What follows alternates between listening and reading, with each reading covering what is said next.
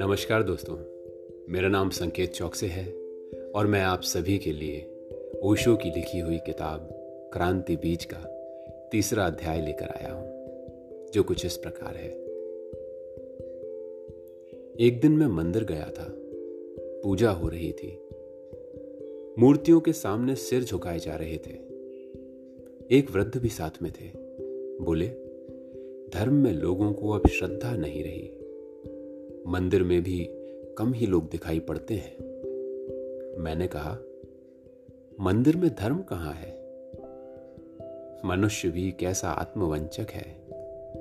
अपने ही हाथों से बनाई मूर्तियों को भगवान समझ स्वयं को धोखा दे लेता है।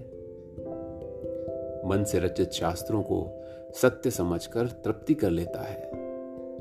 मनुष्य के हाथों और मनुष्य के मन से जो भी रचित है वह धर्म नहीं है। मंदिरों में बैठी मूर्तियाँ भगवान की नहीं, मनुष्य की ही हैं। और शास्त्रों में लिखा हुआ, मनुष्य की अभिलाषाओं और विचारणाओं का ही प्रतिफलन है।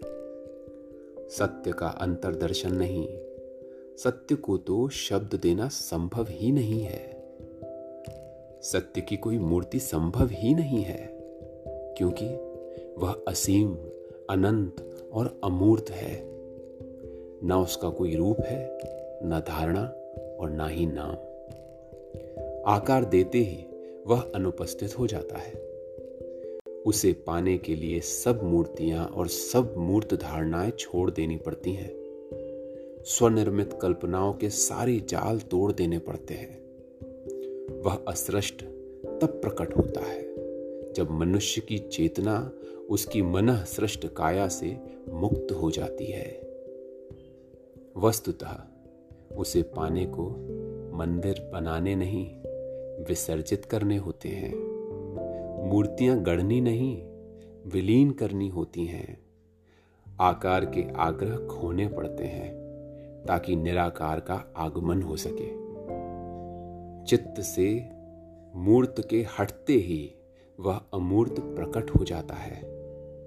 वह तो था ही, केवल मूर्तियों और मूर्त में दब गया था। जैसे किसी कक्ष में सामान भर देने से रिक्त स्थान दब जाता है। सामान हटाओ, वह जहाँ था, वहीं है। ऐसा ही है सत्य। मन को खाली करो और देखो, वह वहीं है।